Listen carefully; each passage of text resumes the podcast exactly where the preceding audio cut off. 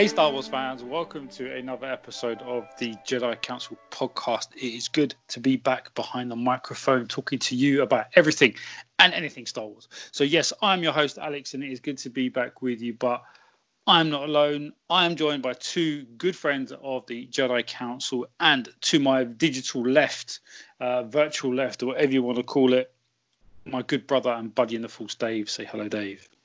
Hello. Hey. wasn't expecting to go that high pitch, but okay. Um, and to my virtual stroke digital right is Mr. Contrary himself, Alistair Clark. Say hello, Ali. This is madness. Oh, he's And can I say, the Jedi Council is in session. He's back with the sound effects, Dave. Yes, yes. That said, uh, my my Dave was a little bit like a sound effect. So, It sounds like you've been using helium by this. But, um, uh, yeah, I, I don't I don't know how it went that loud. Well, that that high. Well, used to that. Yeah, yeah. I like. Um, so yes, ladies and Sorry, gentlemen, you you are you are in the Jedi Council podcast. This isn't just a random ramblings of three middle middle aged men. Uh, Whoa, whoa, whoa, whoa. I'm not in that demographic yet. You will be. None, none of us are, to be fair. But anyway, um, and this is a show that we are going to be going into the ep- episode, no, the season seven Clone Wars episodes that have been dropping recently on the Disney Plus streaming app. Um, and I, for one, have been really, really happy with the way things are going. Couple of nags, those we'll get into in just a little bit. Um, but yes, we are going into the Bad Batch arc uh, to start off with. We're then going to touch on the Ahsoka arc, uh, obviously the, the, the next four four episodes, followed by a little bit of the conversation around the arc that's just recently kicked off in and around um, Ahsoka, Darth Maul, etc., etc. So, gentlemen, we all have Disney Plus. We have all been watching the Clone Wars. Um, and before we get into the nitty gritty of the arcs and the stories, let me know. And if you think this is a, a disagreement or not, it's good to have the Clone Wars back on TV, right?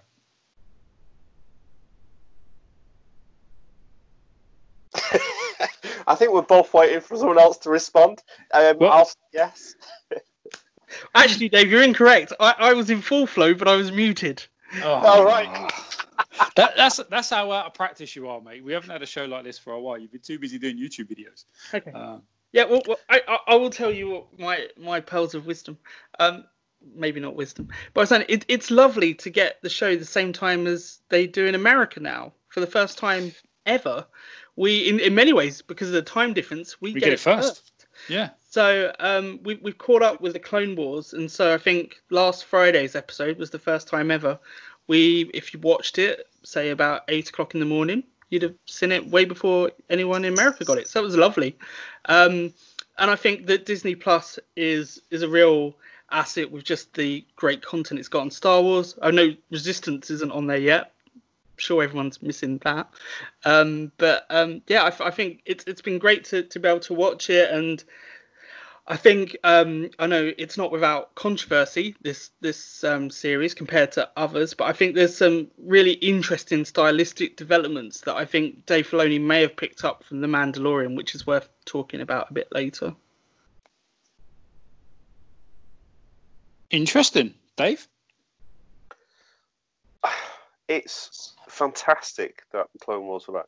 That's that. Uh, I think that for me is the long and short of it. Um, it's just a shame that this is the final season.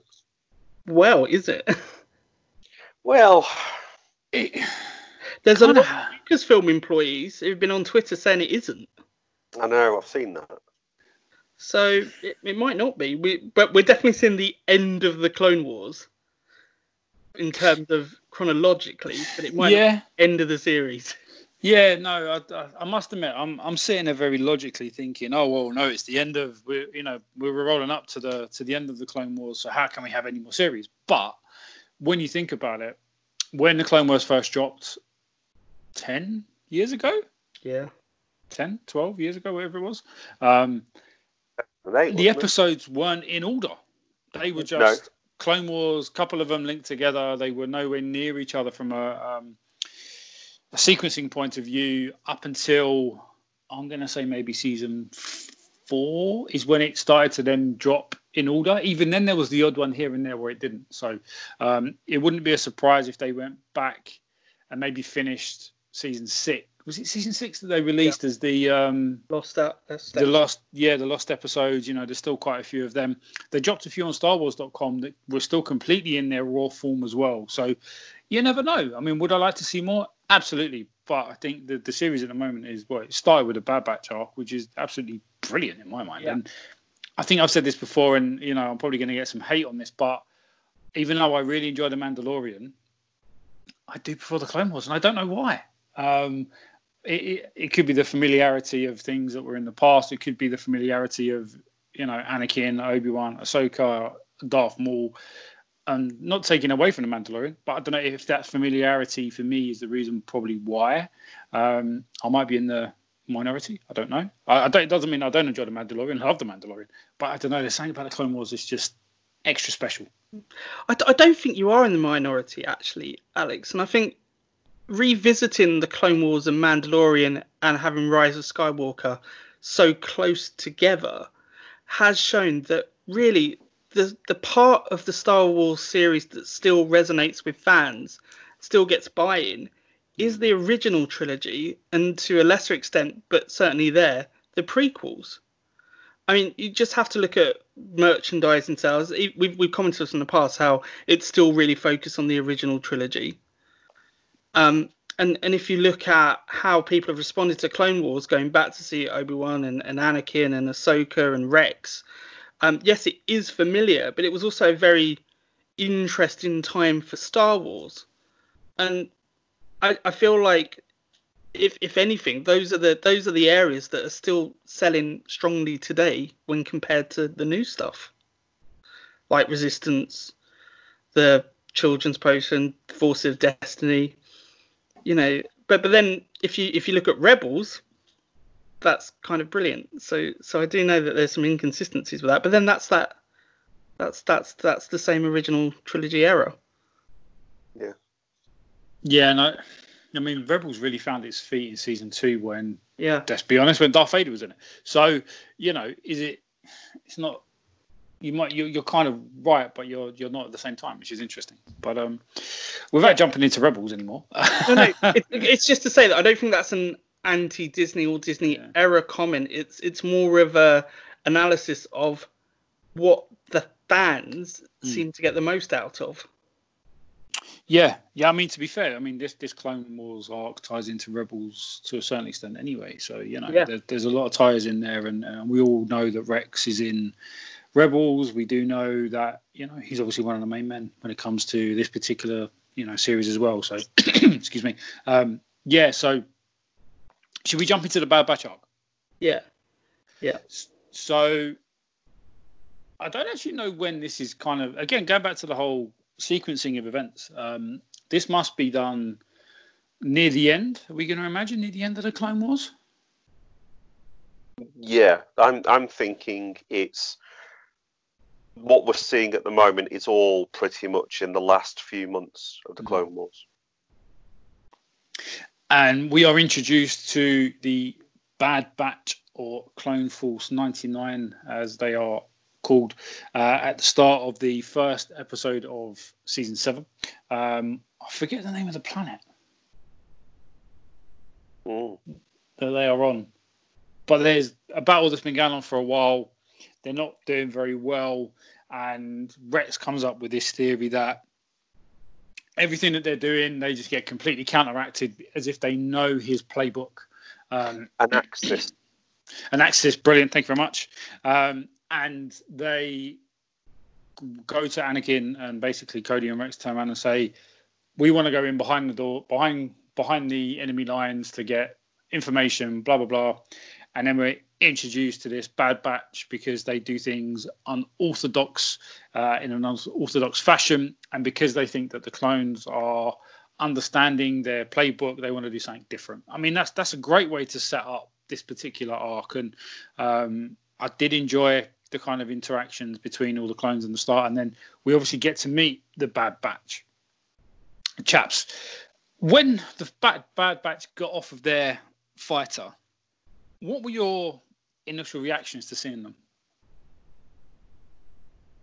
I, I wasn't certain if they were clones or not initially.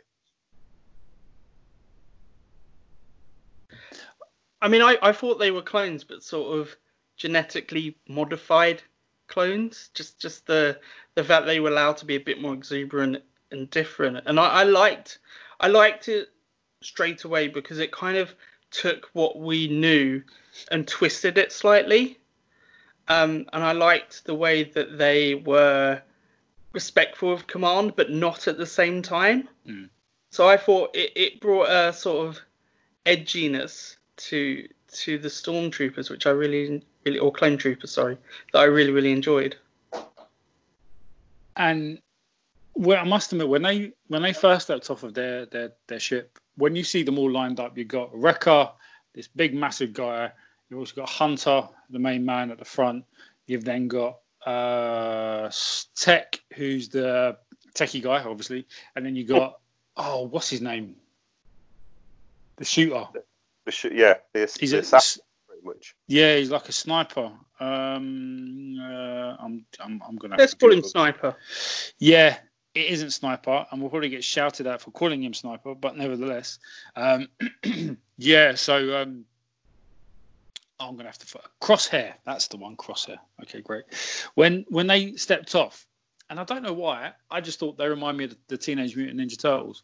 Um, Sorry. and I've got and I've got no idea why, other than when you look at the way that they're all kind of positioned, you've got Hunter is like Leonardo, Wrecker I would say is very much like Raphael, Tech is very much the nerd like Donatello, which ultimately leaves Crosshair as, as Michelangelo. They are not very they're not, they're not similar in any stretch of the imagination, but I don't know. When they kind of stepped off, I was like, okay, these guys are the people that you want in your corner, absolutely. Um, and the other thing that I didn't get when they first dropped the name of Clone Force 99. So, as Cody says to um, Rex, and I, I'm hoping you guys pick this up, they've gone. He said to him, "Oh, they're, they're known as Clone Force 99," and I think Rex has turned around and gone, "99, huh? I like it," or words to that effect.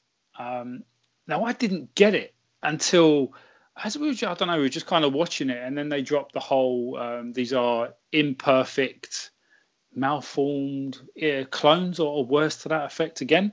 Um, and did you guys pick up the correlation between the name Force 99 and an imperfect clone? I thought it was just Order 66 upside down. I really did.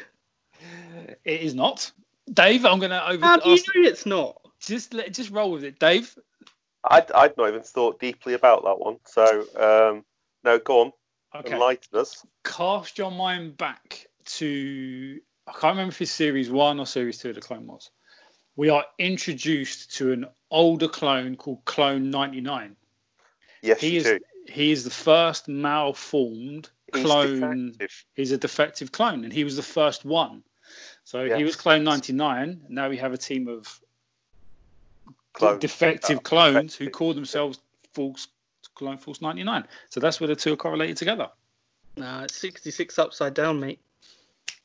I'm I'm edging towards Alex rather than Ali on this. Well, you, you wait, right, until, you know, the end of the next arc and the Emperor turns around and says, Good, I ordered them to be called 99 because it's 66 upside down. It's gonna happen. it's gonna happen. So do Ian we, think, right now is is doing that scene right now. do we think then there's an order there's an execute order of 99? Because it sounds like a really bad ice cream man. Well, no, you just read it upside down wrong. Oh dear. Dear. I think this might be the bizarrest podcast we've ever done. Oh, you, you've taken an incredibly subtle but obviously brilliant link between season seven and season one or two, and you've just completely ruined it. Mate, I've been indoors for a very long time now. cabin fever is well and truly setting in for you, mate. I, I watched this and I and I start I beca- like you might as well give me like a tin foil hat at this stage when it comes to Star Wars. I'm looking for so many little theories in it. oh, dearie me, we're gonna have to send out a uh, intervention party for Ali. I think in, in due Not course. allowed. Not allowed. Oh, A social distance interfe- intervening party. Yes, yeah, yeah. Oh, you've completely derailed my school of thought all over again with that episode. So you just introduced them. Yeah, thank you. Yeah. So we are then introduced to the, these four Ninja Turtles, uh, wannabes, basically. Um, but um, they are incredibly unorthodox. Yeah. Um, See, they're the ones that aren't chipped, so can't carry out Order 66. So well, not- this are are they unchipped? yeah. How do you know? Well, I thought all clones were chipped at point of being cloned. Not Exactly. malfunctioning ones. Well, if if when do they malfunction? So if they're chipped as part of their growth, yeah, they they could well be chipped as they're created. Well, maybe maybe we'll find out, and you won't be laughing at my theory. Oh, we will. No. Sorry, I- Alex, I derailed you again. No, no, no. Well, it's an interesting conversation because we're introduced to these four brilliant clone troopers, effectively. Um, yet when we get to Order 66, we have no idea, or Order 99, as the case may be. Um, we've got no idea where they are, what part they are, etc. So it, it'd be interesting to see if that triggers in their brain, or if there isn't that trigger in their brain, as the case may be. Well, we're going to find out soon. Well, I hope so. Yeah. Um, Well, we might never find out about them. They may never be seen again. And what will happen is something terrible will happen, Dave, in in this arc, and they'll need to fix it and retcon it by adding the Bad Batch. That's that's how they fix Star Wars. is that how we do it in season eight then? Well, that that's just how they fix films these days. They just Mm. create Yeah. a book, and retcon it. We- Oh, I'd love to see these guys in a book. They, it, it would be like the uh, Karen Traviss novels uh, of Yes. the um, of the Nulls, because that's kind of Yeah. how they reminded me. Because in the old EU, the the first batch of yeah, the first batch of the clones were not as obedient. They they were a bit rebellious. Um, they had different skills. Um, so like these Nulls, as they called them, because they didn't count, they didn't even get a number. They were just Nulls. Um, were their own unique unit of clones, which is very similar to these guys. Because you know, we, I, I noticed with them, they didn't reference to themselves by any number either. No. No, so they don't Whereas have a chip with a number on it. potentially. Um, but then we kind of then see them in action to make us understand as to why they are this unique bunch of, of individuals. The one thing that before we get into that, the one thing that really got to me as a as a bit of a negative, I'm not it's not a big negative, it's just a little one. We all know the clones are very much about brotherhood.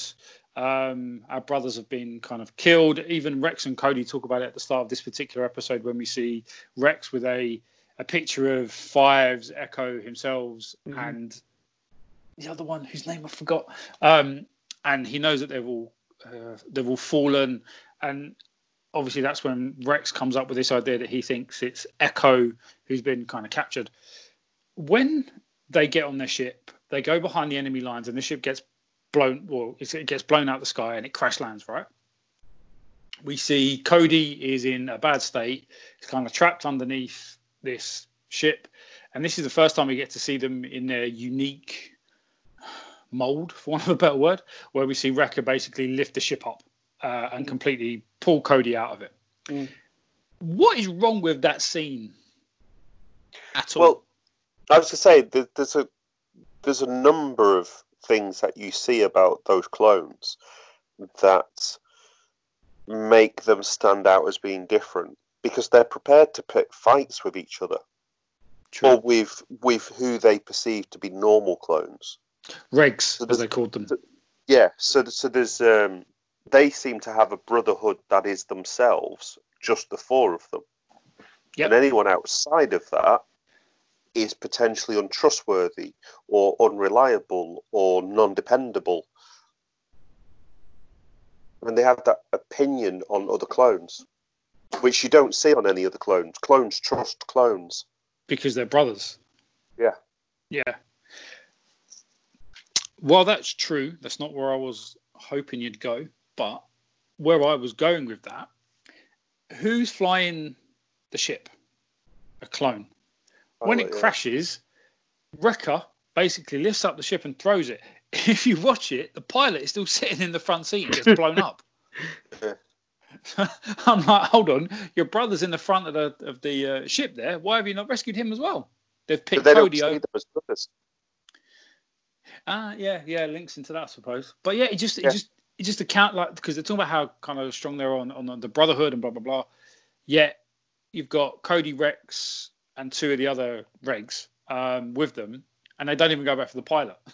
No, no. Like, again, he's another one of your brothers, but that's just me being pernickety. Um, But that that that links back into what I was saying. They don't see clones as their brothers. yeah, it's interesting. There were Strange. brothers and then there were brothers.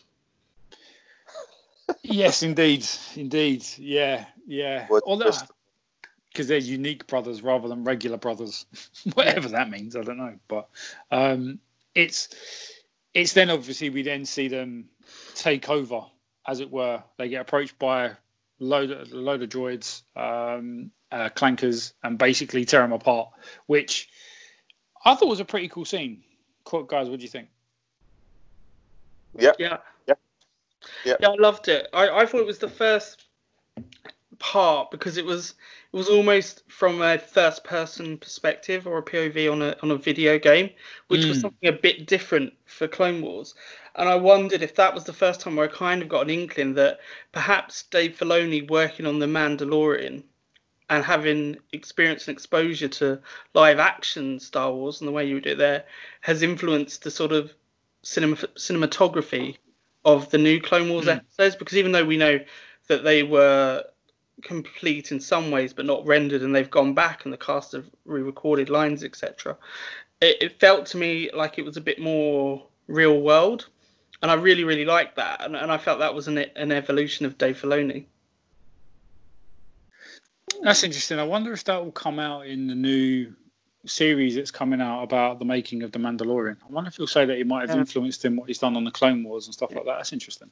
Well, I think the further we get into the Clone Wars, this this series in particular, you see it. So um, I know we'll touch it later, but the very last episode, for example, definitely had much more of a cinema type feel to me than Hmm. perhaps anything from the Clone Wars previous, including the Clone Wars film that was in the cinema.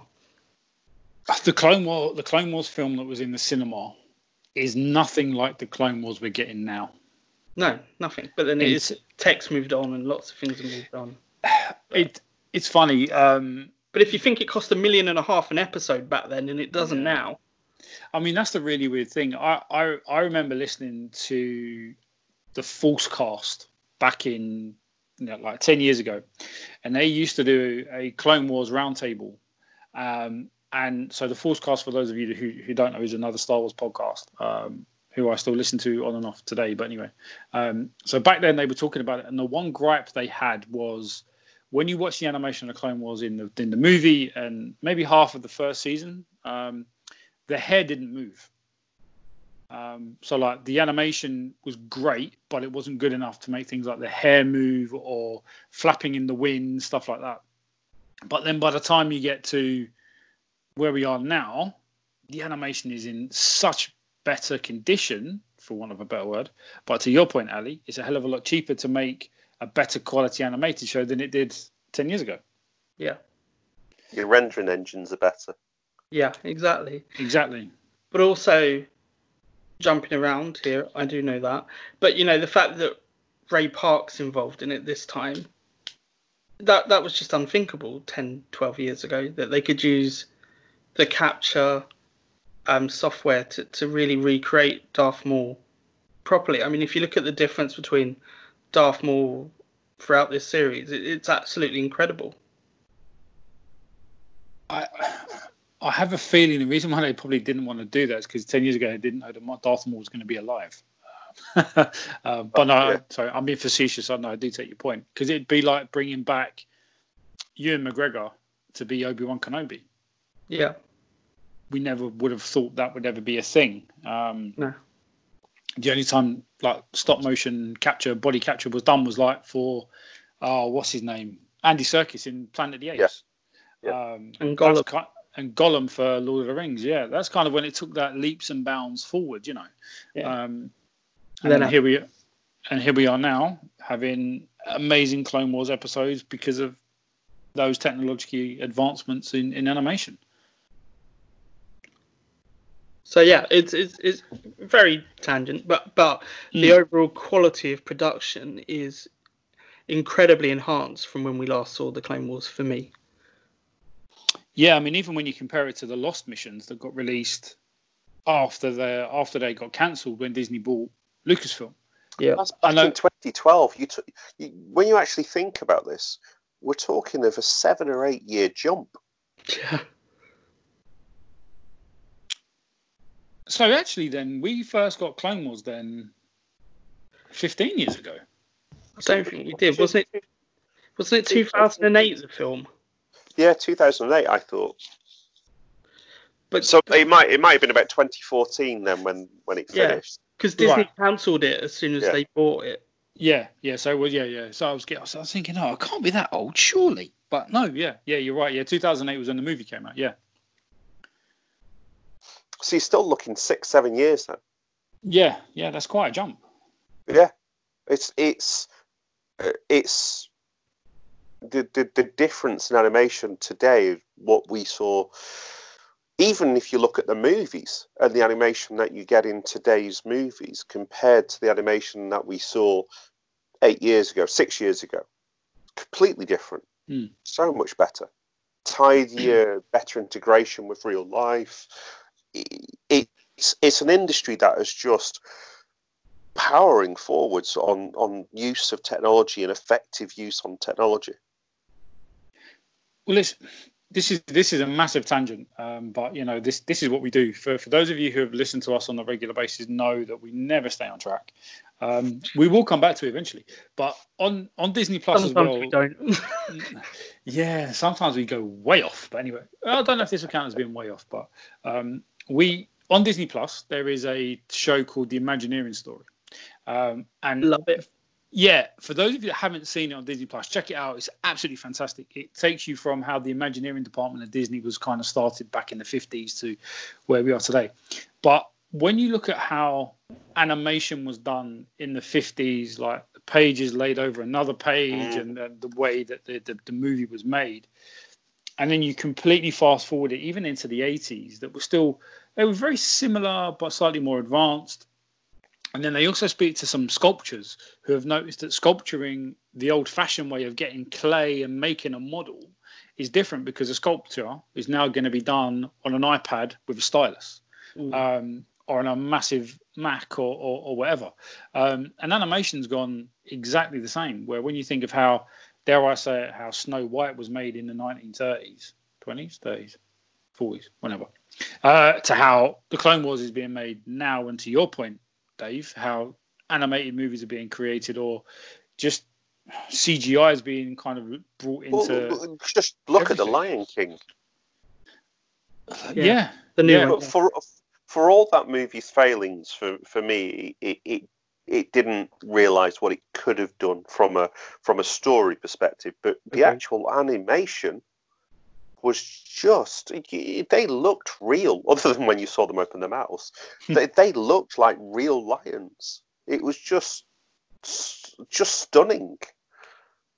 Well, it's funny that film in particular. A lot of people saying, "Well, even though they're calling it a live action, yeah, all the animals are CGI." So does it count Yeah, as being exactly. live action? But it isn't. It I- isn't. But anyway, Yeah, it isn't. For me, that isn't. That's just animation. But animation taken as far as it can be at the moment. exactly. And then bringing that back round to the Clone Wars.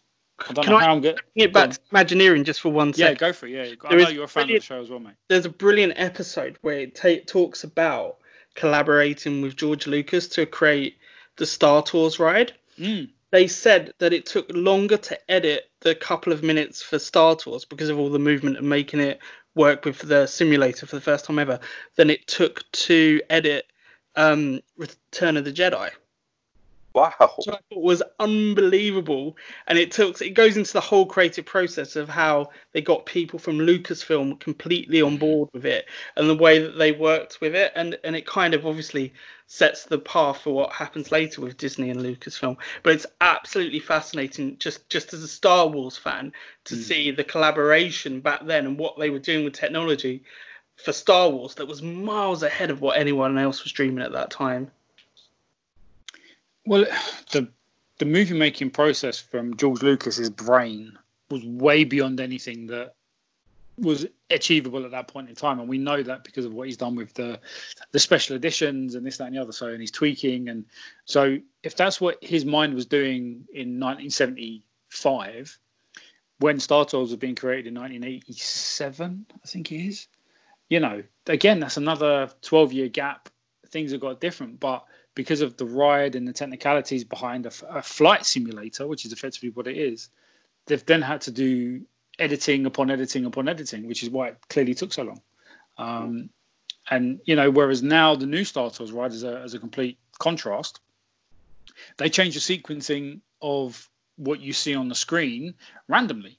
So, you know, it's not the same thing done over and over again. They're just bringing in different digital screens, different digital programs to show you the planets of Jakku, Batuu, um, the the moon of Endor, where Rise of Skywalker is. You know, so you've got this capability to just do so more of it, and we're seeing the same within the, the, the latest episodes of the Clone Wars and how this advancement in technology is benefiting everyone.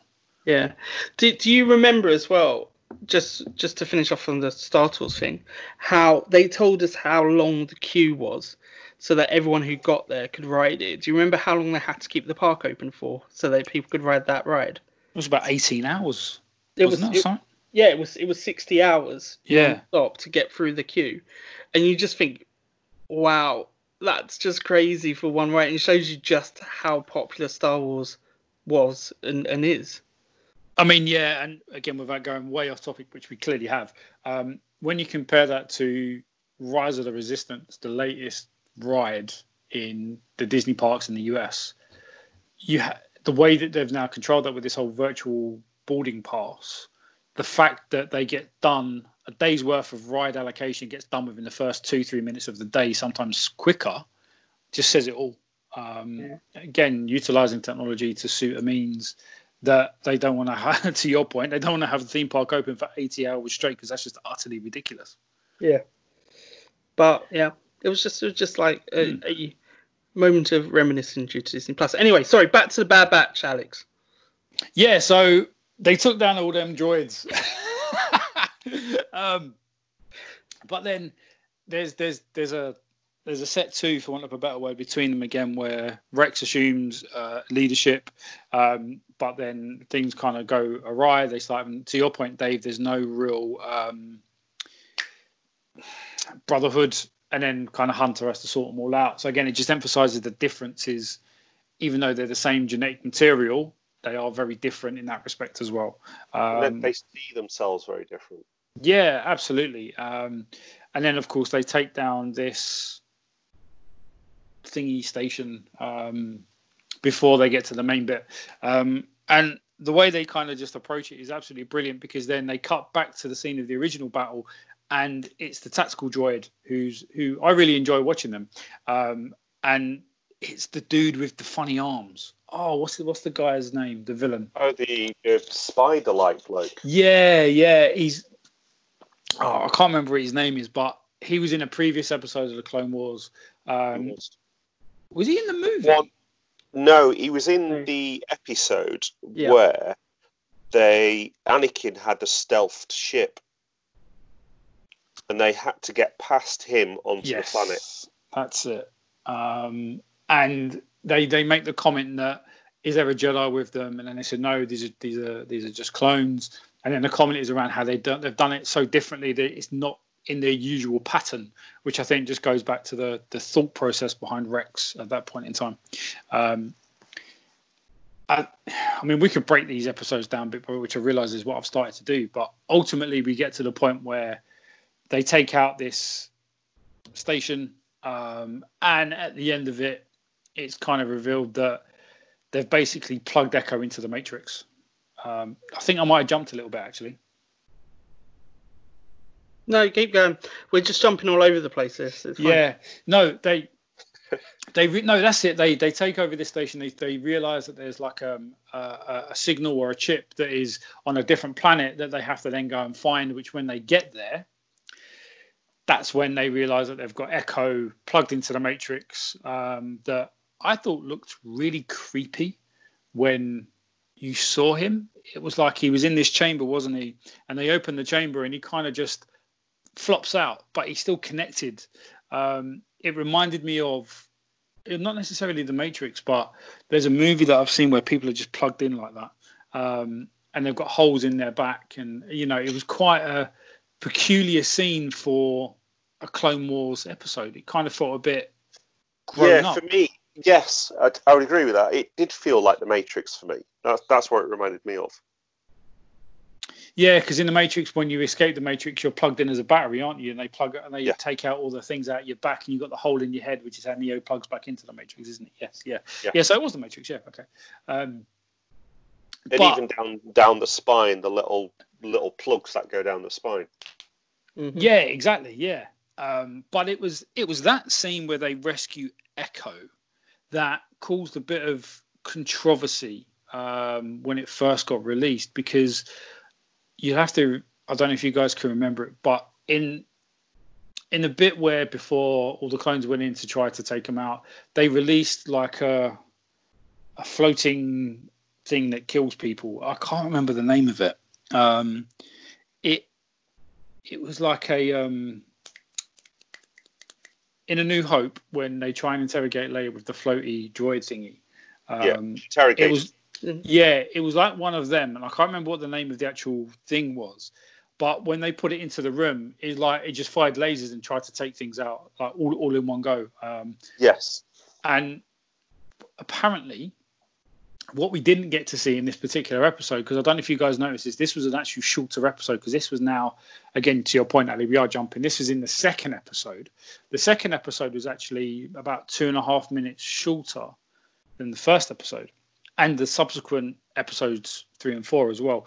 And the reason being is because they cut an ep- they cut a scene where they basically had this killer droid thingy being tested on a subject and it was too grown up and too uh, what's the word graphic for want of a better Yeah. word to Yeah. actually put it in the show and i don't know if you guys knew that Ah, no, I didn't. Yeah, I, I'd read about it because a lot of fans were, were saying the problem was was that this episode was released before as an unfinished version, so people knew what to expect.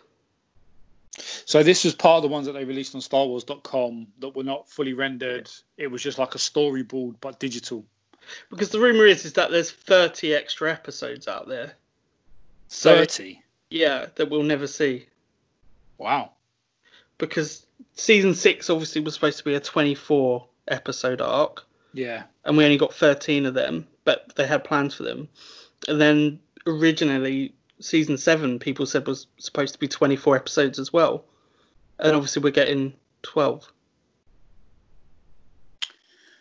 i didn't realize there was that many One thing that is surprising me about this, um, again, we're jumping around a little bit here, is unlike previous seasons where you might have arcs within the season. So let's say the season is 20 episodes.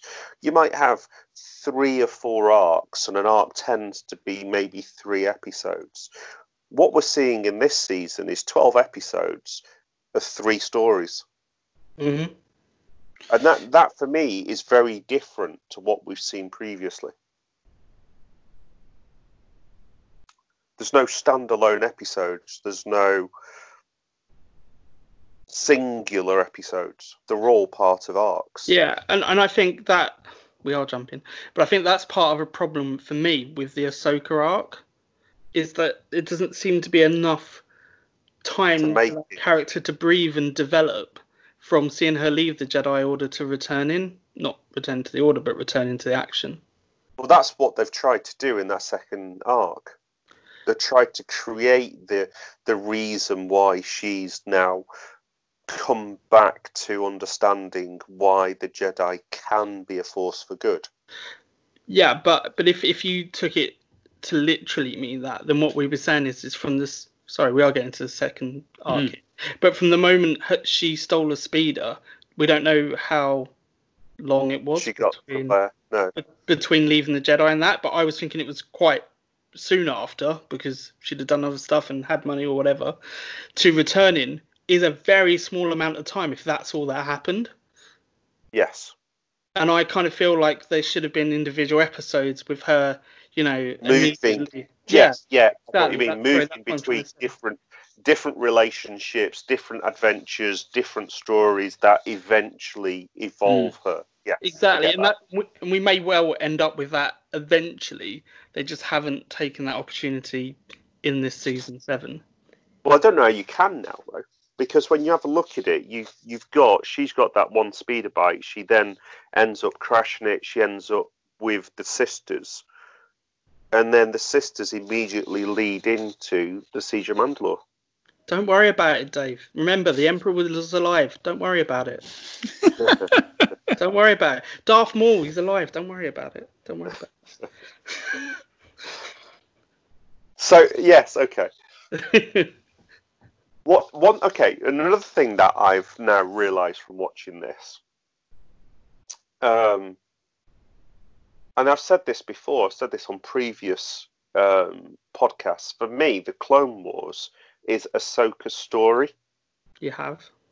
um, and for me, now the culmination of this, because she wasn't really in the, the lost season, the, the lost episode. She wasn't really in season six but because she left at the end of season 5 Mhm. and so season six then becomes an, anon- an anomaly. I can't say it, an anomaly because she's not in it. But then you go to this one, and this finish pretty much finishes off her story of the Clone War period.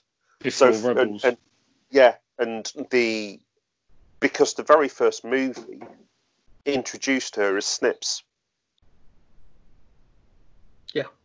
Mm. So so for me, the the entire Clone Wars, it's well, it's hers and it's it's Rex's story now. For me, Hmm. the Clone Wars is their story. It's not Anakin. Anakin's a part character in this. So's Obi Wan. It's it's it's Rex and Ahsoka's evolution. I I think I I do see what you're saying, but I think it'll be interesting to see what happens in this final arc and the way that it dovetails with Revenge of the Sith, because it could make it quite a lot about Anakin's story. It Could. depends depends on what how they do, deal with it. I mean, Because, you know, there's sorry, sorry, Alex. What we've seen in Anakin and Clone Wars compared to what we saw in Revenge of the Sith, there wasn't that huge amount of continuity between the two. Hmm. And then, but this is explaining he's off to his last battle. We literally see him. He's going off to start Revenge of the Sith, and, and you can see the way he's aged, his confidence, the way that he. Oh, sorry, Alex. We are so jumping, but the way he faces down battle droids yeah. now it's a different Anakin to what we've seen before. Yes. Well, even even if we do loop it back to the Bad Batch, at the start of the second episode, which we glossed over massively, which I was I, hoping I'm- we're going to talk about yeah. this. So is that is that scene where we have the interaction between Anakin and Obi Wan, where we know at the start uh, Anakin goes into the hangar or clone sleeping quarters and Barracks, basically has yeah. barracks, thank you, um, and has a as a, as a as a conversation with Padme, um, and then obviously Cody or is it Rex that's standing outside the door? It's Rex standing guard. Obi Wan approaches. Where's Anakin? Oh, he's doing weapons inspection. Anakin comes out. They then hu- hurry, hurry to this this this new mission, and then we see pa- uh, Obi Wan turn around and say, "Say hello to Padme for me." Or, And- or I, hope, I hope you said hello from me as well. Uh, type of yeah, words to that effect. Awesome. And it and it got me because then Anakin just turned around and gave him this look. He didn't say anything. I don't think he needed to. Um, but genuinely, if looks could kill Obi Wan, Obi Wan would be a dead man. Do you know what? I didn't. I, I see that differently. That bit because you know, in the the fight in Revenge of the Sith where Obi Wan says we were brothers, Anakin. Yeah.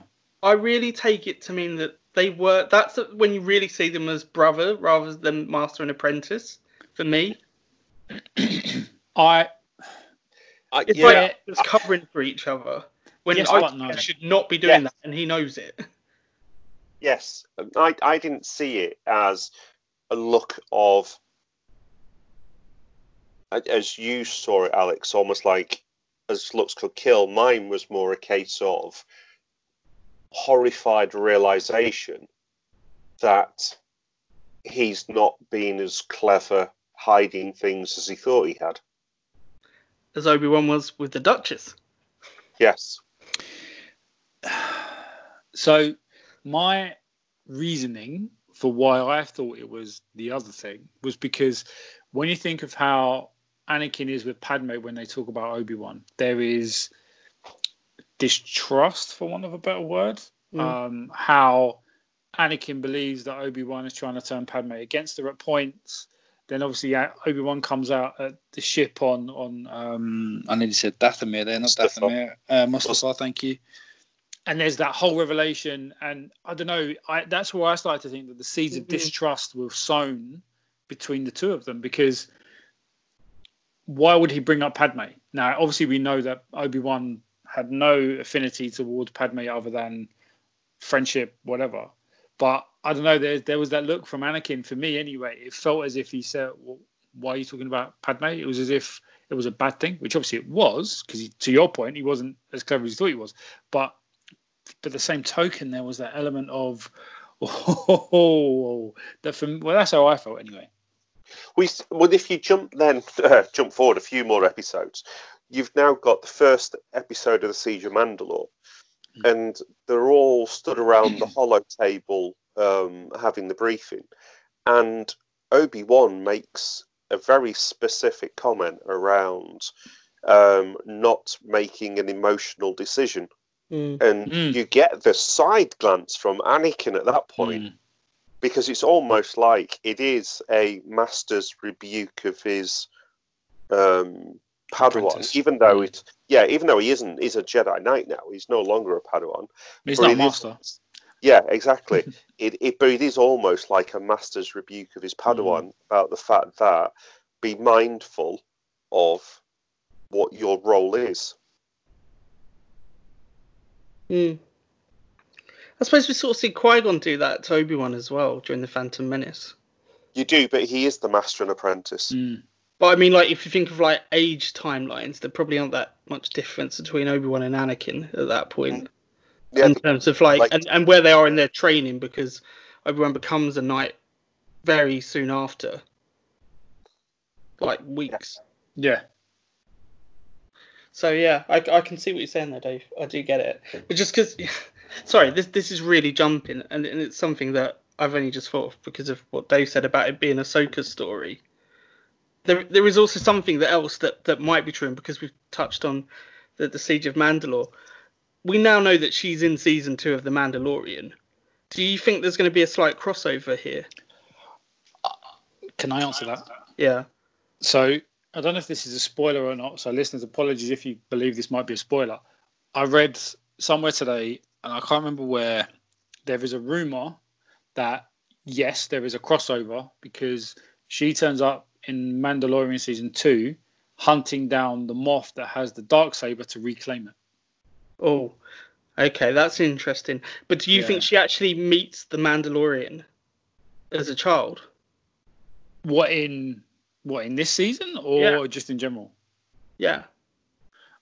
No, I think the crossover is because of the dark saber, not because of the Mandalorian himself. But as it's a siege of Mandalore, maybe, maybe they You might Maybe she- actually see the scene that we've been seeing in the Mandalorian. potentially. Time, timing wise, yes, possibly. And It's you during might, the Clone Wars, isn't it? Yeah. you might see Ahsoka somewhere in the background saving and killing that. But, but, droid. they- but they're not saved because the entire um, um, Um, Well, the main So- character, the Mandalorian. Yeah, is- yeah, but the, but the settlement is destroyed by battle droids, yeah. Uh, and Siege of Mandalore is nothing to do with the Separatists at this point. so much good Star Wars. There's, there's, there's, it really is. there's no Separatist involvement in the Siege of Yeah. Mandalore. It's an entirely, in fact, and that's Yeah. another thing that's brought up in the in the conversation, which I thought was quite funny actually in this latest episode when they're all stood around the table, and it's a case of um, the the Republic can't be drawn into another conflict, and Yeah. Anakin. That was some flippant comment along the lines of, "We haven't finished the first one yet." Yeah. Yeah. Yeah. But, but then again, isn't Darth Maul at this stage working for the Emperor? Yeah. Yes. So, so they could be drawn in. Well, I've just seen something on Instagram. Um, I'm hoping uh, it's not disappeared. No, it's still here. So it's a Wikipedia um, post, and it's um, a photograph of Darth Maul on a zip line with Rook Kast. Now, Rook Kast and Gar Saxon, sorry, um, are the two Mandalorian super commandos. Yeah. And, and so the the bit of text that goes with this, after Maul was captured by his former master Darth Sidious, he was imprisoned in the Spire, a separatist prison on Stygeon Prime.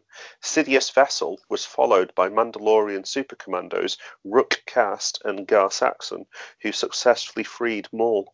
Oh, Yes, I know. How about that for timing? how how about how about that for, for being quite key information that uh, they've they've left out?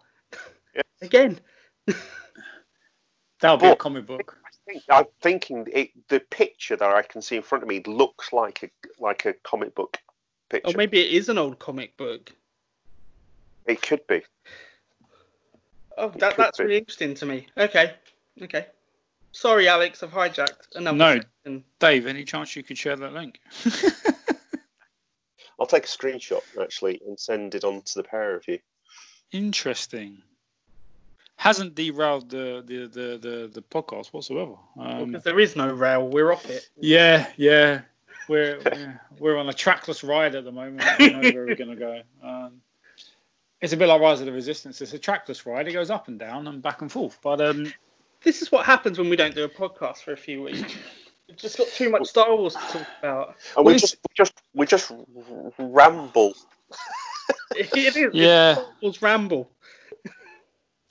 well, we had good intentions, uh, and it is tied into the Clone Wars you know, in- from a certain point of view. Yeah, from a In certain fact, that, that that's what I'm going to name the that's what I'm going to name the show. Clone Wars season seven review from a certain point of view.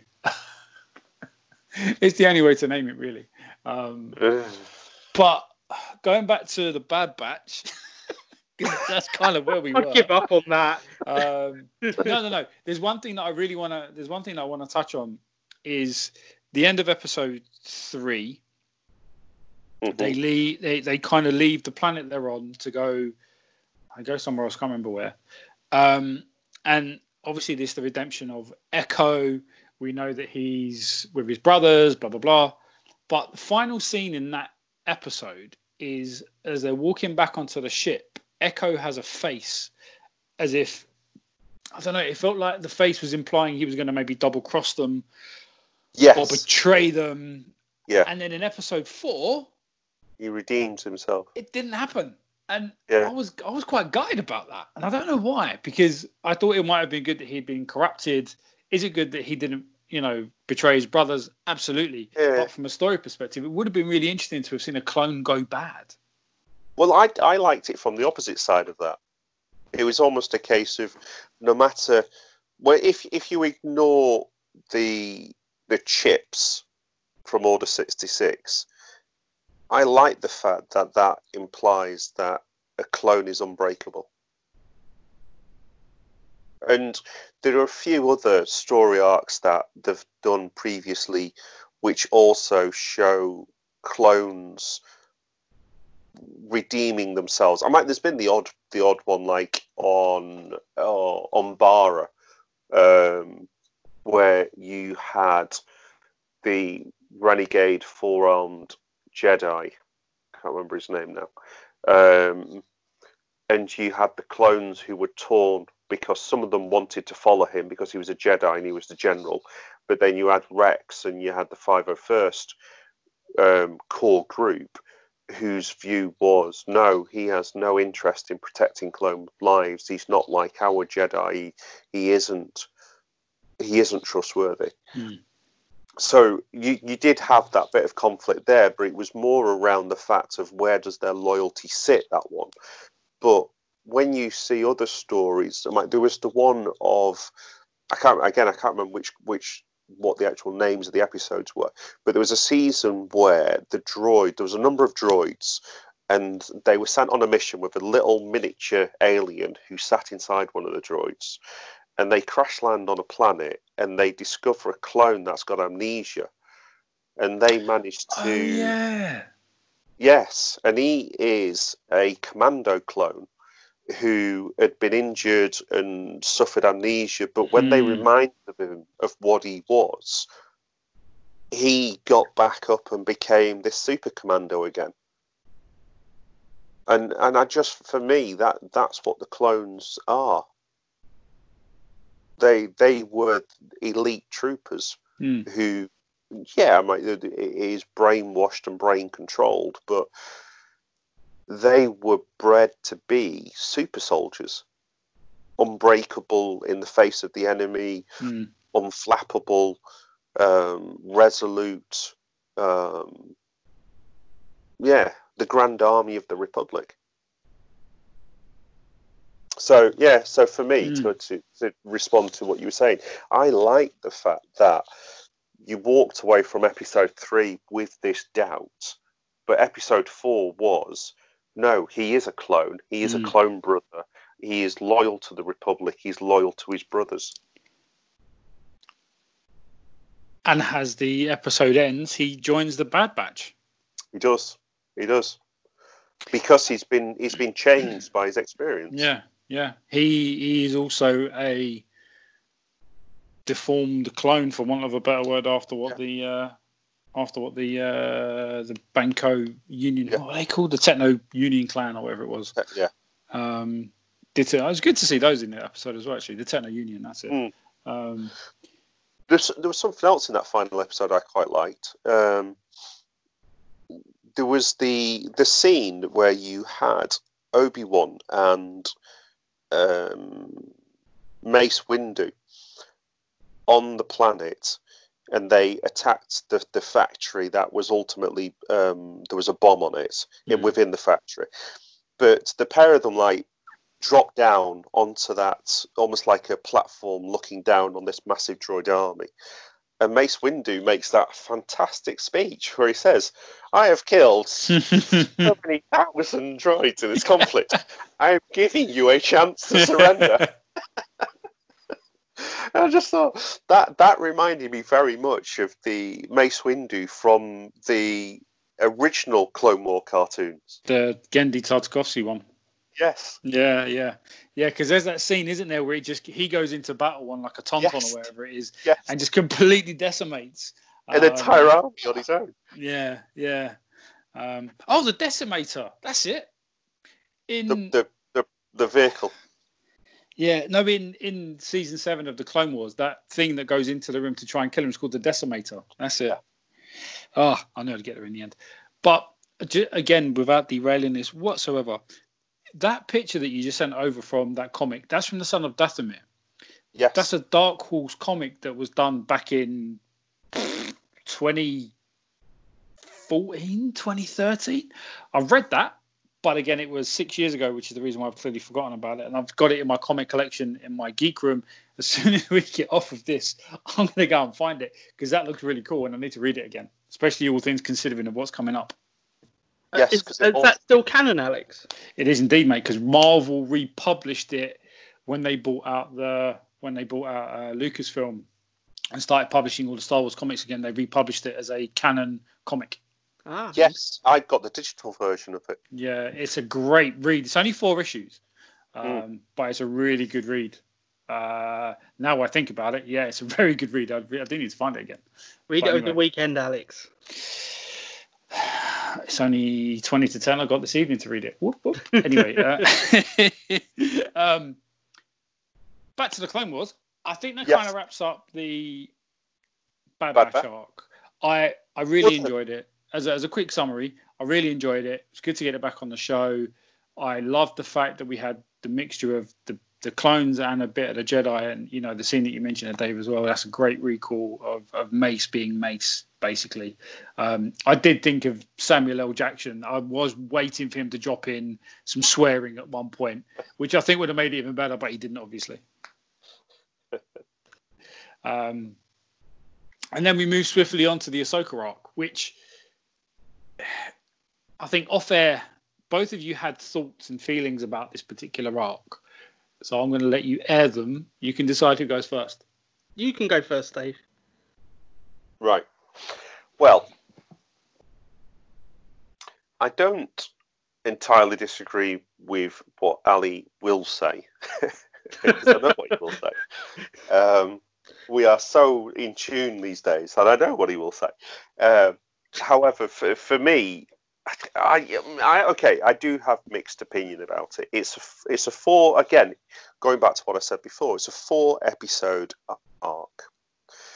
Did that story need to go over four episodes? Mm, I'm not certain it did. And No. and with with Ali and what he said previously, I do think that that period of Ahsoka's development post post the Jedi um, could well have been handled with separate stories with maybe different characters that she was briefly with rather than forming an attachment with the, these two sisters might have been a better way of handling it. Um, i also didn't like the sisters at all. And i think that i don't i don't think i've ever come across a clone wars story where the two because they they were main characters in the story along with Mm. Ahsoka. I don't think I've ever had a, a story or an arc where I actually didn't enjoy the characters that were in it.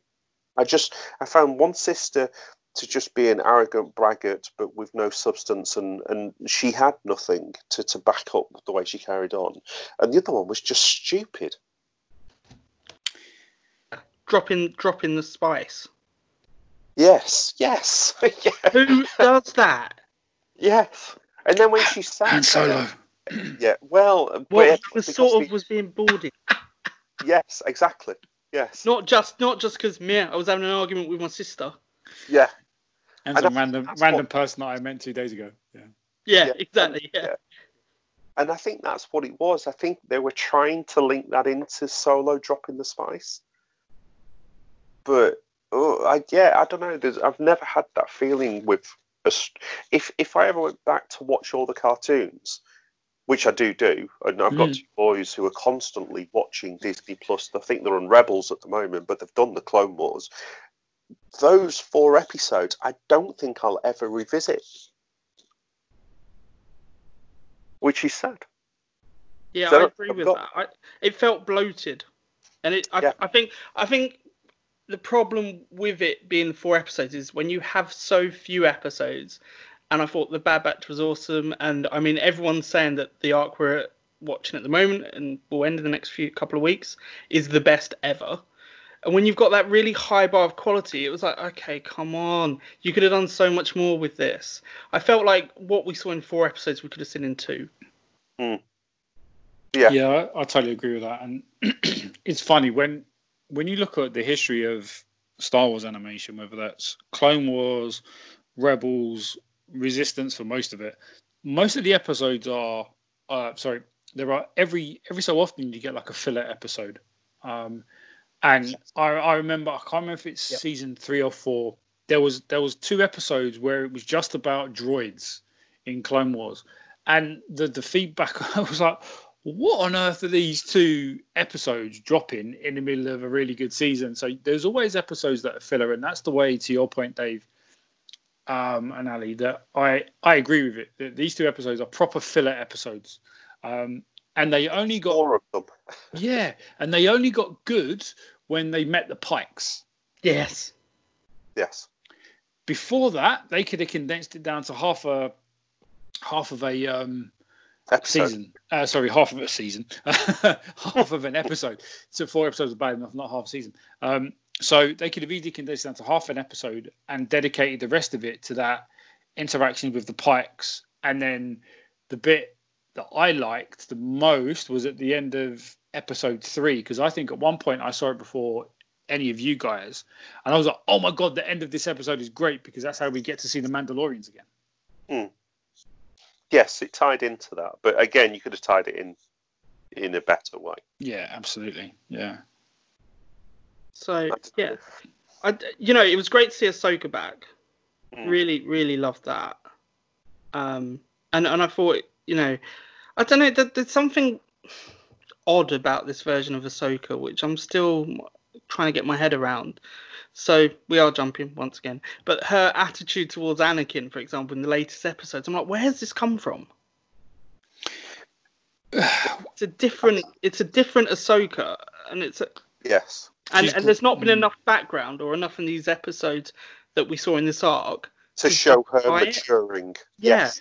I know what you mean. She's, And- she's Yeah. from being a kid to being a young lady.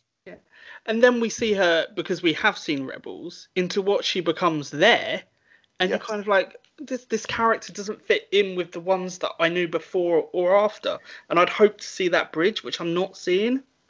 The the thing for me is that uh, Dave, I don't know if you have or not. Have you read the Ahsoka book? Mm, no, no, I don't haven't actually. So the Ahsoka book, from my interpretation of it, is set in and around the time of, or even just before the Rebels TV show. Right.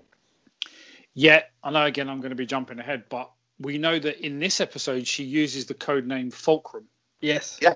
I noticed that. Yeah. which I thought was a brilliant call back stroke forward to, to Rebels. And I'm like, mm. okay, they're tying it all together. This is going to be really cool. But then I start thinking you've got this book that's been released that is set in between that time where she's off doing her own thing. She's on a random planet, helps random people. There is no mention of Fulcrum. There's no mention of how she got where she got and how she then at the end of it leads into her interacting potentially with the rebels and gets brought into the rebellion. So I'm like, they're sowing the seeds in so many different places that it's hard to figure out how they connect. And, and listeners, if you've figured that bit out, let us know. Um, but to your point, is she's this grown up individual, yet that isn't really portrayed until No. Rebels. So it's like, how have we got Yeah. to that point in time? Now I know she's been jaded by the Jedi Council, but not enough to make her Mhm. this way. I don't know. particularly towards Anakin, who was the one who defended her.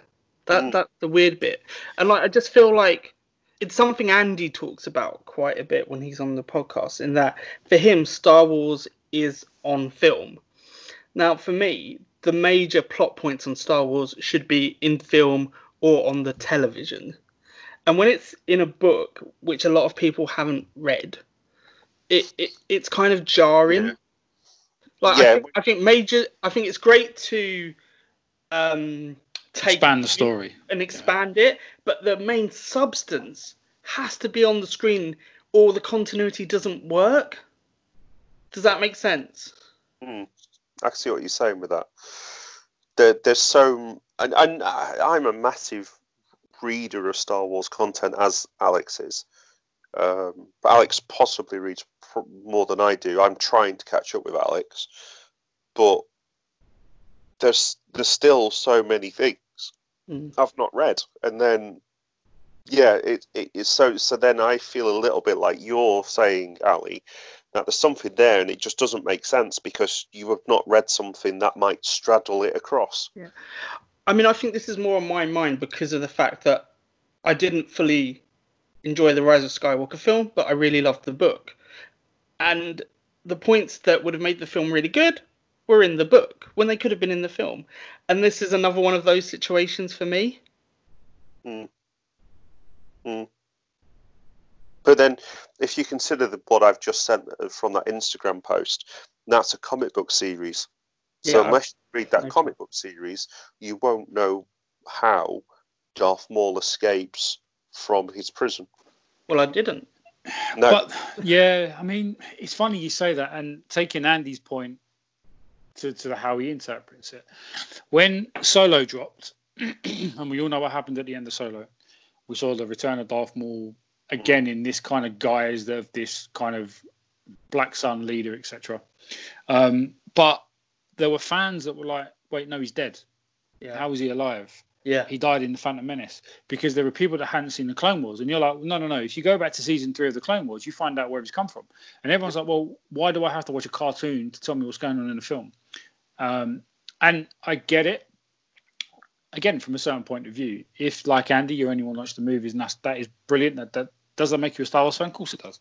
Yeah. Um, I'm not I'm not one of these people that says, oh, you can only like certain films to be a Star Wars fan. That, that's absolute nonsense. Um, but there is a difference between that and then if you do read everything else, is your is your knowledge about Star Wars bigger? Yes. Is it slightly more enhanced? Absolutely. But it then in my my mind anyway, it should then prod people to want to explore where these other stories are told. Whether or not that's right or wrong, I don't know. Mm. But if someone says to you, "Oh yeah, yeah," if you just watch a couple of episodes of a, of, a, of an animated show about Star Wars, if that was me, I'd be like, "All right, I might check that out." Or if someone says to me, "Oh, it's in a comic book or it's in a book," I'd be like, "Okay, that sounds really cool." Um, like conversely, with Galaxy's Edge in you know in, in, in the Disney parks, there is a five episode sorry episode there is a five book series in Marvel Comics about it to learn a little bit more about the history. And I, uh, me being me, again, this might be just me being the super nerd that I am, but I wanted to read those before we went to see it because I wanted to know more about it. I don't know if I'm, I'm probably an extreme to a certain extent, like you are, I Dave, think, I think you are, Alex, because like you know how you won't look at Rise of Resistance because you want to experience it.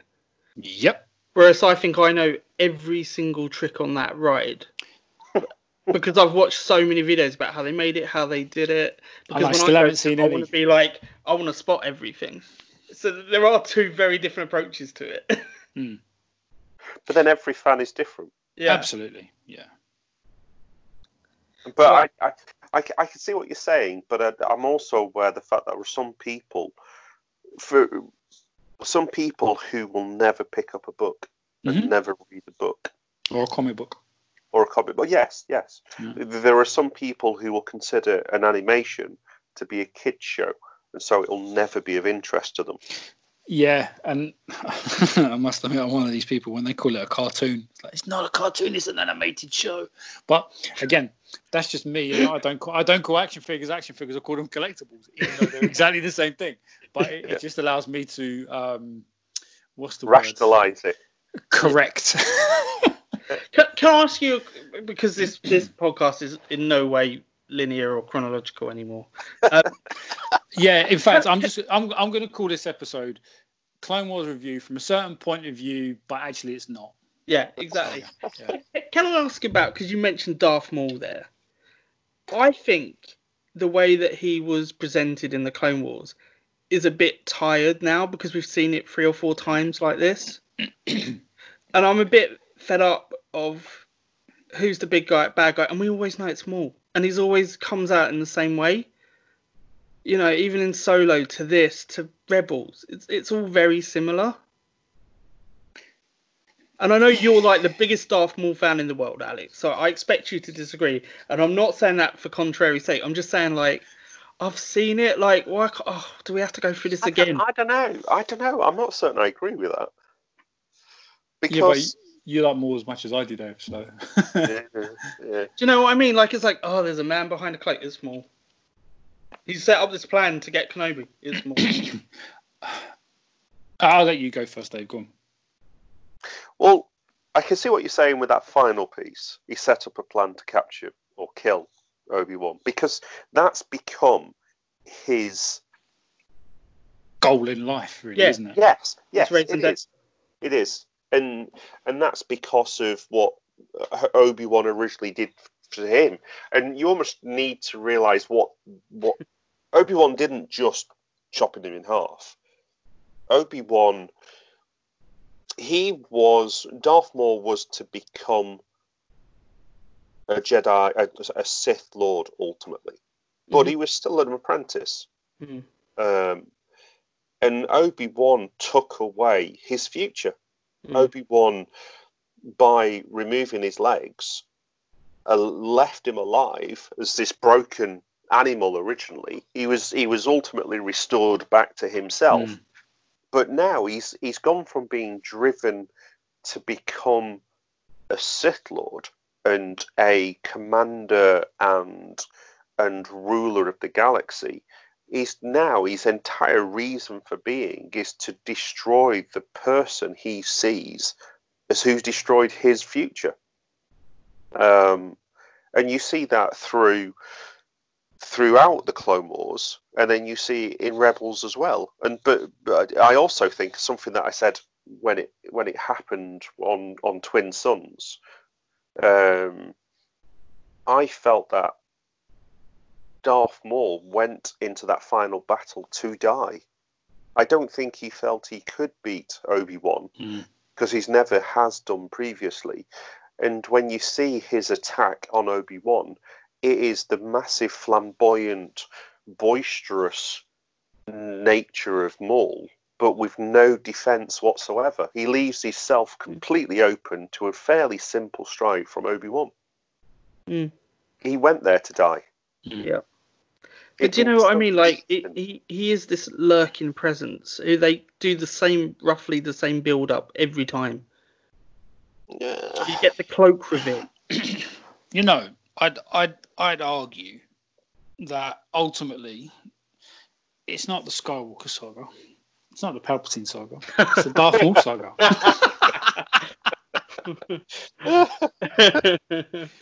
well, as you like to say, Alex, from a certain point of view. Episode one, he's in the Clone Wars, he's in Rebels, he's in Solo, and the only reason why he's not in the in the in the original trilogy is because Obi Wan killed him. you know, but is he really dead? Who knows? Maybe he'll come back. Could you imagine that? Star Wars, I can, Episode- yes. Episode 10, Return of Darth Maul. Ray Park, for listening, let's make it happen, please. No. Um, He's That's going to be DeLorean. He'll show up. I There'll be a dramatic scene of a hooded cloak figure with the dark saber. Clanking of Tear. metal. Obi Well, oh, for God's sake, not him again. in in all serious though, um, I again I'm on with I'm with Dave. I, I disagree because the way it's been done. In let's take this just this the Ahsoka episode in particular. The way he is, the way he's involved with the Pikes. If the Pikes didn't answer to him, it would make no sense for the way that his position was left at the end of episode of season five with him working for Palpatine, running the the, the underworld as it were there was no correlation. There would have been no correlation. It would have been like, who's this other? If it was some random person, the only other thing they could have done is maybe make it Jabba the Hutt. I don't know, but um, you've got the consistency, and then even even this kind of links into the solo movie to a certain extent because we know that the solo movie he's he's running Black Sun, he's Right. running the Pikes, he's running the Mandalorians, and I'm probably sure I've missed somebody else out but it's he's he's gaining all of this power, but ultimately he's only being allowed to do it because Palpatine's letting him do it. Mm. Yeah. Maybe It'll not never initially. And he'll never get back what he had originally. He will never become Sidious's Apprentice. apprentice again. He's he's not even Darth Maul anymore. In in No. this point in time, in Solo and in in Rebels, he is just Maul. Yeah. Which is how he introduces himself in Rebels as well. Yeah. So that's right. I don't know. I just feel like I've seen enough of him now. But I just, I just Oh, oh, Ali. You've got you've got three oh, episodes on the way that are circled around him.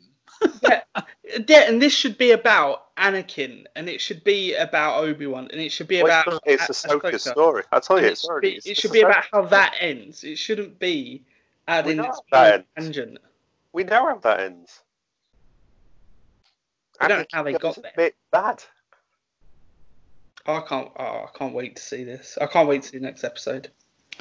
Well, if Because like you say, like we know Ahsoka escapes Maul.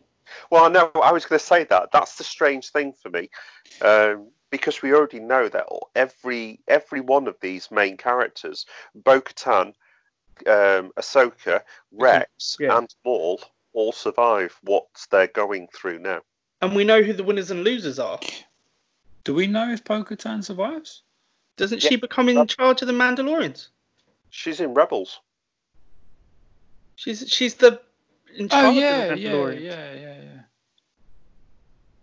Yeah, because she has the dark saber. Yeah, I'm getting my I'm getting my timelines mixed up because obviously we know in Mandalorian the Moff Gideon has got the dark saber, Yeah. But he must get that from Bo-Katan. but he must get it from Bo-Katan. But I'm thinking maybe he'll get it for at the end of this, but it's not. It has to be done after Rebels.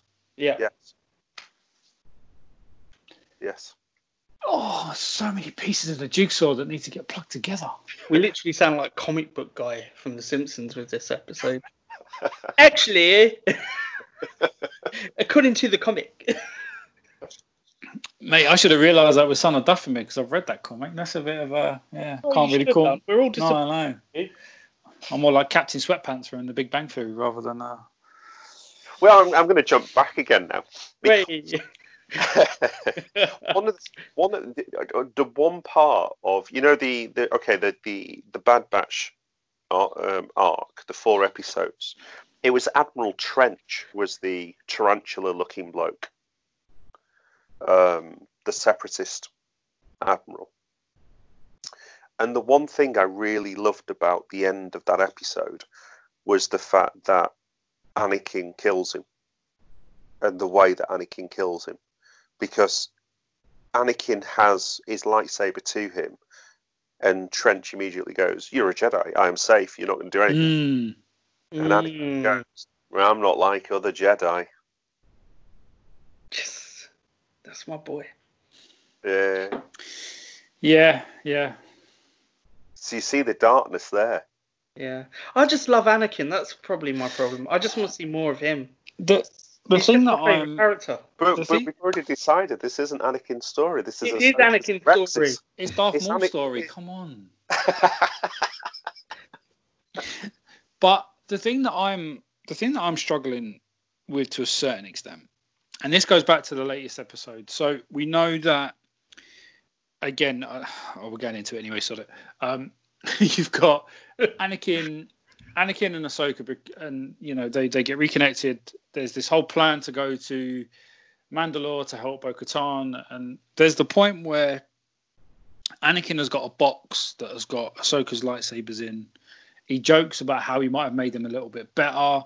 Um, he wishes her good luck. There's a genuine affection between the two of them as good friends. And in literally a matter of, I'm going to say just days, he goes from that to killing younglings. Mm.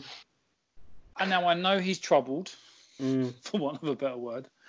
There are obviously things that are going off with Palpatine and his influence, um, and there's his distrust in the Jedi Order, and this this uh, Ahsoka getting kicked out was clearly the the start, Start. of that, the start of that distrust, and I get that.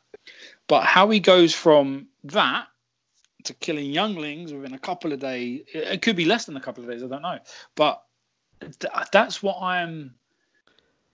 It's, it's the exact same as the struggling Ahsoka with. problem, Alex. You're absolutely Yeah, right. like like it's not being filled in properly because they've not done enough episodes. Yeah, Yeah. it gets escalated too quickly. He, go, he goes from yeah, quite affable bloke to cold-blooded murderer. Yeah, and you're, you're absolutely right, Alex. They're focusing on bit part characters like Maul rather than the central storyline. You're absolutely right. Now you know that's not what I said. Please, please do not put words in my mouth. Mr. Contrary, boom.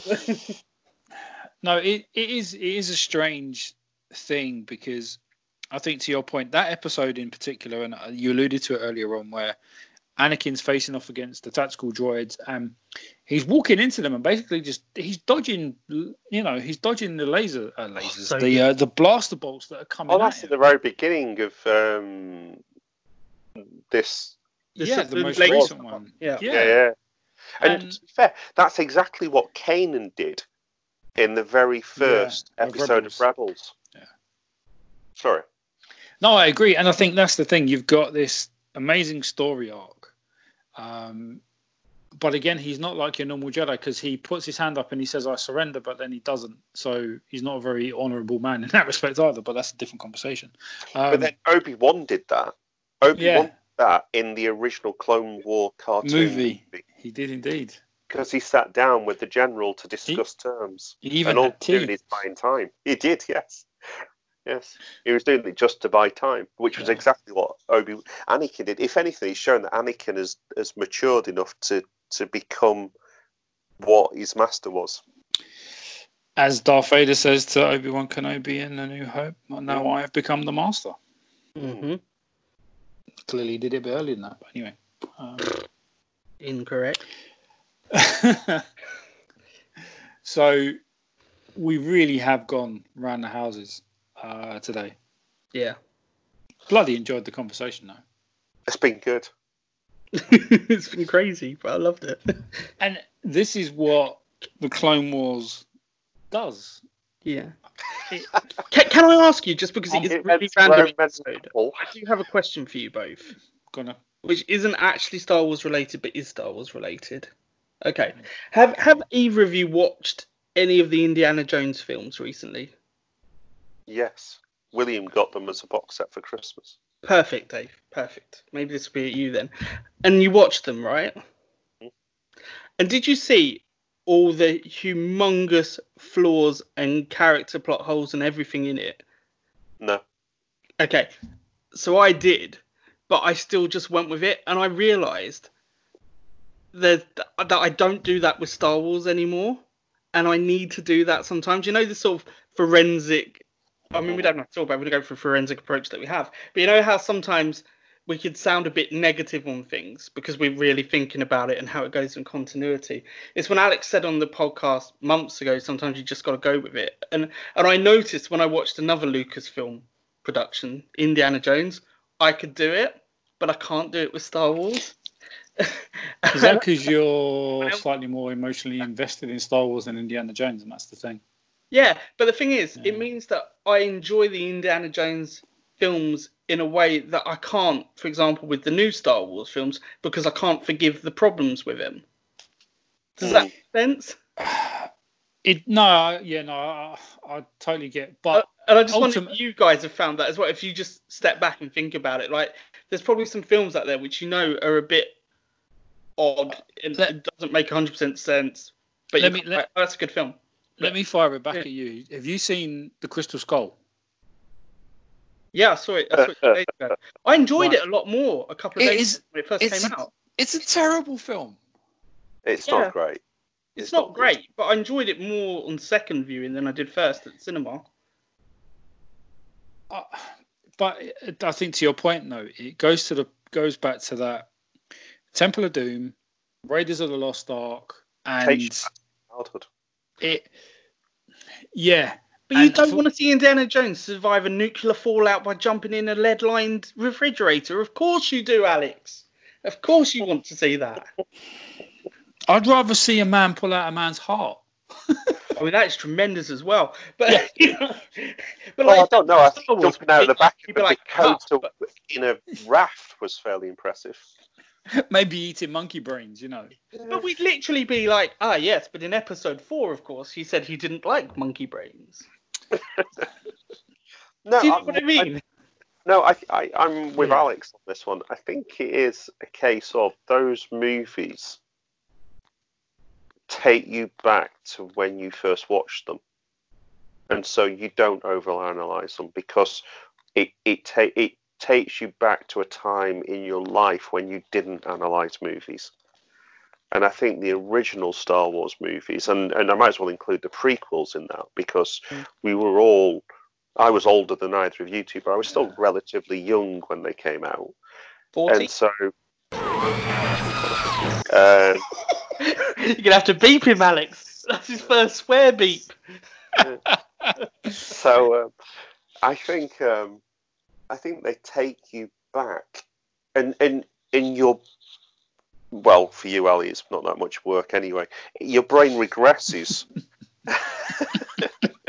It is true. Being so much younger, my cells are not dying at the rate of. Yeah, yeah. So, so, you, so you, you, you go back to a time when you actually enjoyed it, and and it takes you. It's a good feeling movie from your childhood, Mm. and I think that's why we don't overanalyze them. Whereas we're now, do you go back and overanalyze the Clone Wars, the original Clone Wars cartoons that you saw ten years ago? No. Do you, No. do you mean in do you mean in this series No, Or do you mean- um, or the yes, other yes, or the other yes, versions? yes, Yeah. the 2000. Let's say 2008. I don't. I I, I Yeah. remember that first Clone Wars um, movie. It's not brilliant, but I don't Mhm. analyze it. I jump on the bus and enjoy the journey.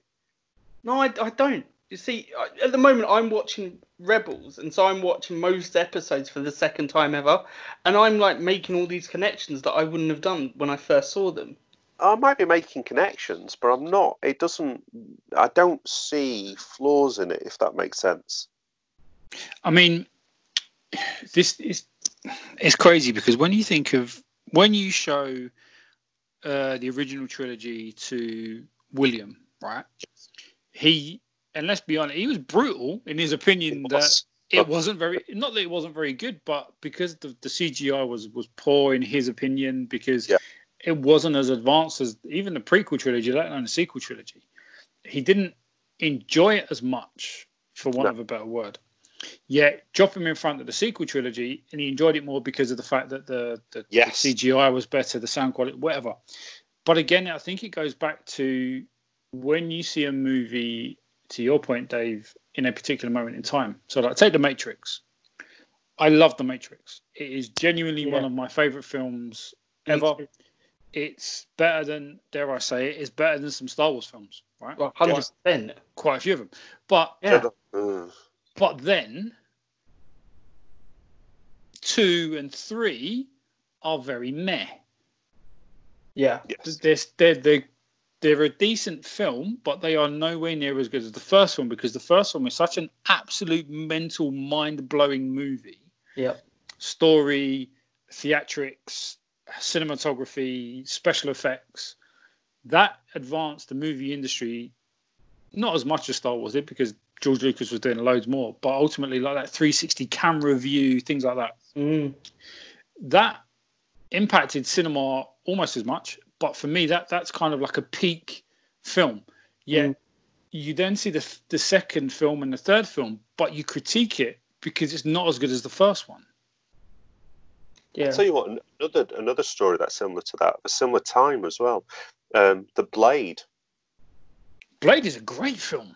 It is, but Blade the second, yes, Yeah. Two is better than three. yes, Three is weird. Um, Yeah. But I thoroughly yeah. So Blade was one of the most hilarious cinema experiences of my life. It shouldn't have been. I love. I it. went to the cinema with 20 of my mates to see the same film because we all love Wesley Snipes, all like, all like, all, all like the concept of, of the movie. I'd, Yeah. I'd known about Blade because of the comic books, but some of my friends hadn't. But it was mind blowing. Was Um, the but again, it's the second and the third film, and dare I say it, everything else that's now coming out. I mean, they're rebooting it, so let's see where that goes. But with relating that to Star Wars, I I I just went with the first one because it was so enjoyable. Then I did start critiquing the second and the third, because mainly because it wasn't as good as the first. But I don't. When I go back and watch, I don't watch Blade two and three anymore because I didn't enjoy it, so I don't watch them anymore. I just watch Blade one because I know I'm going to enjoy it. yes, Whereas with Indiana Jones, which obviously where this whole thing started from, I will watch Temple of Doom. I will watch Raiders of the Lost Ark. I will watch the The Last um, the Last Crusade. I love the Last Crusade. Mm. Great film, but no way am I watching the Crystal Skull again. No.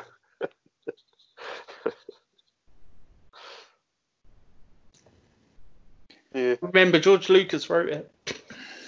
That's the That's the other thing we need to t- talk about. Sorry, on tangent point. What we are seeing right now is the last George Lucas Star Wars, and that's important to remember because obviously these episodes were written before Disney took it over. Yeah, So it, it is it is the last George Lucas Star Wars. So Unless you believe the rumors that he's involved in some other stuff, but I mean, there's so many rumors going around right now, Alex. Yeah, exactly. Knows which is true? yeah. But like, we do know for sure that this is his final bit in something that he wrote from the start, yeah, and that means something to me, and I think it means something to quite a lot of people. Because I, I I didn't come up with the idea. I saw it on Twitter the day I think last Friday when it came out that it was the last one. I was like, oh yeah, it is, and it was someone from Lucasfilm who put it out. Uh, yeah. I try not to think about it, otherwise I'll probably start crying. But um, But That's that's, just me. like, you know, even just just the general. And, and that might go back Yeah. to, to your original comments, Alex, about the fact that this feels like Star Wars more so than The Mandalorian does. Yeah, yeah, good point. But then I would also oh, I say, like that. Yes, it is. That's exactly where I was going. yeah.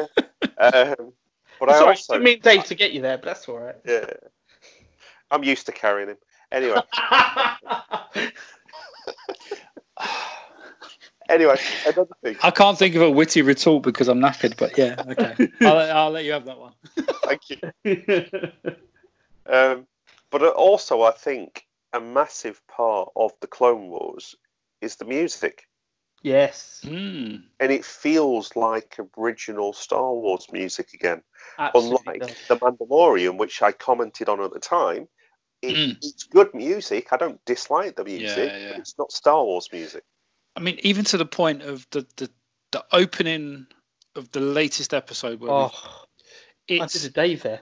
it's In the red. Star it's the Star Wars theme Yes. in the red and yes. when it started, I thought, am I watching the wrong thing? Because when it was the actual Star Wars music, I'm like, wait, hold on. This isn't the Clone Wars. This is proper Star like this is cinematic Star Wars music. Yeah. Um, but it's it's a it's a theme, you know, to your point, Ali, to a certain extent. Whenever Maul's in it, the color of the Clone Wars goes red. Yeah. So, so two things on that as well, though. So the Lucasfilm at the beginning, the Yeah. typeface and the green. Yeah. Uh, So I know that that's the original Star Wars, but that's the first time I've seen it. Yep. So I know that, but like Dave saw that in the cinema. I've I've never seen that until that episode like that on something, you know.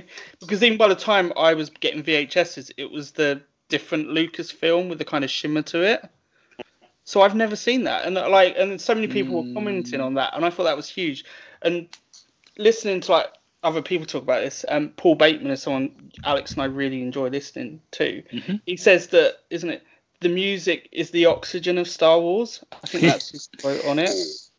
Yeah, yeah, I've nicked it a couple of times. And- I've never Um, and and it's I think that's absolutely true. And and as you were saying, Dave, the music is height not height heightened heightened. That's what it's heightened in the latest episode to such a degree that it feels like I'm watching the Star Wars that I really engaged with and loved. Mm. Which which yeah I don't know. Even though John Williams did the most recent films, it wasn't quite there. Oh no! Well, I, I felt it was, but because it still had the same base, if that makes sense. The the music was built upon the original. s- e- Even when you look at Rogue One and you look at Solo, and they've used different composers, but they've still Yeah. worked on the base of John Williams. But like if you think what the music for the First Order compared to the Imperial March. Yeah, Le- Leia's theme compared to Rey's theme. Nope. Mm, I I do like Rey's theme. I'm, theme, I'm not gonna lie, actually. Um, I'm- I'm but not no, I'll saying take I'll it's take your bad, point. I'm But just I mean, ul- good. I mean, ultimately, the music is still the best part about the Last Jedi. Um, I know that doesn't say much, but anyway, um, but it is. Um, nah, cinematography. and well, see again, this is where me and Dave differ a tiny bit. Where he's obviously about the visuals being the artist, and I'm always I've, nine times out of ten I'm always about the music. But Right. um, Ah, but I said recently. What was I'm trying to think where I said this on actually, or where I You've been moonlighting on other podcasts. I was going to say it has to be on our show, Dave. Surely. I- Uh, I think it was on a tweet actually. all right. For me, for me, there are three parts to Star Wars, and and, this is. Well, there are three parts that made Star Wars a success, and I think the first the first part of it was George Lucas's visionary idea of the story Yeah. and these his, his ability to create from nothing. Well, okay, from Larry Buster Crabbe 1940s, from loads of other places, but to be able to build an entire universe from his mind and and conceptualize it and, and allow other people to buy into it. That's that that was the first part. The second part was Ralph McQuarrie for me, because so much of what we see, even today, so much of what we're still seeing in Star Wars lends itself back to Ralph McQuarrie's original concept sketches, whether that is what Chopper looks like, whether it's what um, um, the gates on Jakku looked like. A lot of it still stems back to Ralph McQuarrie's visual ability to to take George Lucas's ideas and create concept ideas and, and what it could look like if it was rendered into a real world. And the third part is John Williams. Those three things hmm. together Yep. Built Star Wars for me. Yeah, the Holy Trinity. Yeah. Mm. Well, we've gone a long way from the Clone Wars here, haven't we? But that, but taking us back to the Clone Wars, you've got two of the Holy Trinity in this. Mm. You've got John Williams. It may not be John Williams doing the music, but it's inspired by the John Williams soundtracks, and it's George Lucas. Yep. Yeah. Which is why I can't wait for tomorrow morning, Dave. I know. And I'm And on on that- holiday tomorrow, so I'll be watching it. There you go. And on that bombshell, um, I think that might be a good time to wrap up. I think so. So, guys, what are your thoughts on season seven of the Clone Wars? What? uh, no. Um, yes, that has been a hour and forty minute conversation, roughly about the Clone Wars, roughly about everything else that makes up Star Wars whole entirety. Um, but hopefully, listeners, you are still with us first and foremost. But second of all, um, you're enjoying what you are hearing, and I'm going to offer some final thoughts of my colleagues. Dave, final thoughts from yourself, mate. Oh, um, um, I'm really looking forward to what the next three episodes are going to do because we know that all the main protagonists survive, but we don't know where this goes. And i'm not got a foggiest of how this story is going to evolve. And I'm really looking forward to seeing it. Really looking forward to it. Mr. Contrary, final thoughts from yourself, mate. Okay, so we knew that the final season of this, the Clone Wars, was going to lead us right up to episode 3 Mhm. Revenge of the Sith. What I think we didn't know was that it was literally going to interact with it in the way that it is and to the degree that it is. Um, like, for example, I think the start that we got in the last episode happened, the, the time period we're in, I expect to be much further on in the arc than right at the beginning. So I'm really, really excited because, as you know, Revenge of the Sith is my favourite film.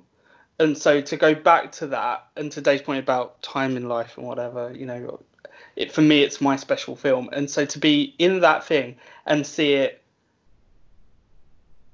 done to such a high quality and such a brilliant it's almost like watching a cinematic release is just amazing and I am loving that. I can get I can I can leave or take the Ahsoka thing, which is a bit disappointing because I'd like to see more from her character.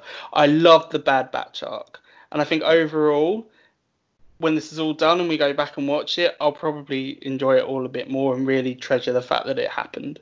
But at the moment, I just cannot be more excited for tomorrow morning and switching on that episode and just going through the best bits of of the saga for me. Final thoughts from me. Yeah, it's good to have Clone Wars back. Um, thoroughly enjoying it. I think Dave, you hit the nail on the head, and Ali, you have as well. The Bad Batch arc was a great start. The Ahsoka arc was fair to middling, for want of a better word. Um, and the, the, the final arc has kicked off in in, in superb fashion. Um, I didn't expect it to literally be the scene before Obi Wan and Anakin rescue the Chancellor. Didn't expect that whatsoever. Um, does take me back to the Genndy Tartakovsky Clone Wars because there's an episode that literally covers what happens there. So that's going to be interesting to see if that influences it or not because we know that the Genndy series isn't canon anymore, uh, which is a shame. But um, I'm yeah, to, to the same as you guys. Really looking forward to tomorrow. Looking forward to May the fourth when it's the final episode. Um, and yeah, bring bring it on. So, with that being said, we are the Jedi Council. Uh, we are here to discuss, as you've heard, everything and anything about Star Wars. if you want to find our back catalogue, please go to our website www.the-jedi-council.com. We have a section on there about podcasts that has got every single episode in the past linked through to where we host all of our podcasts, which is on SoundCloud. So again, if you go to SoundCloud and you type in the Jedi Council, you will find us. You can also find our back catalogue on Spotify, iOS uh, podcast app, on Podbean, on Player.fm, on Google Play Podcasts and everything. So we are available on a huge amount of podcast um, hosting apps for any device that you can possibly think of. We are on Twitter. We are at the Jedi hyphen no the Jedi underscore Council um, on Twitter. On Instagram, you can find us. We are at the Jedi underscore Council underscore TJC. We are on Facebook. You can find us at the Jedi Council TJC. We are now on YouTube. If you do not know, go to YouTube, have a little look. The Jedi Council. Uh, we've got a few videos up there of Dave doing some great reviews, Ali and I from our time when we in Galaxy's Edge as well, um, and most recently a snippet uh, that preluded to the podcast of the review of the Rise of Skywalker novel uh, that we recently did for you. So go to YouTube, like, subscribe, turn on your notifications so you don't miss out on any more videos that are coming soon. Um, and with that, may the force be with you. The Force will be with you always.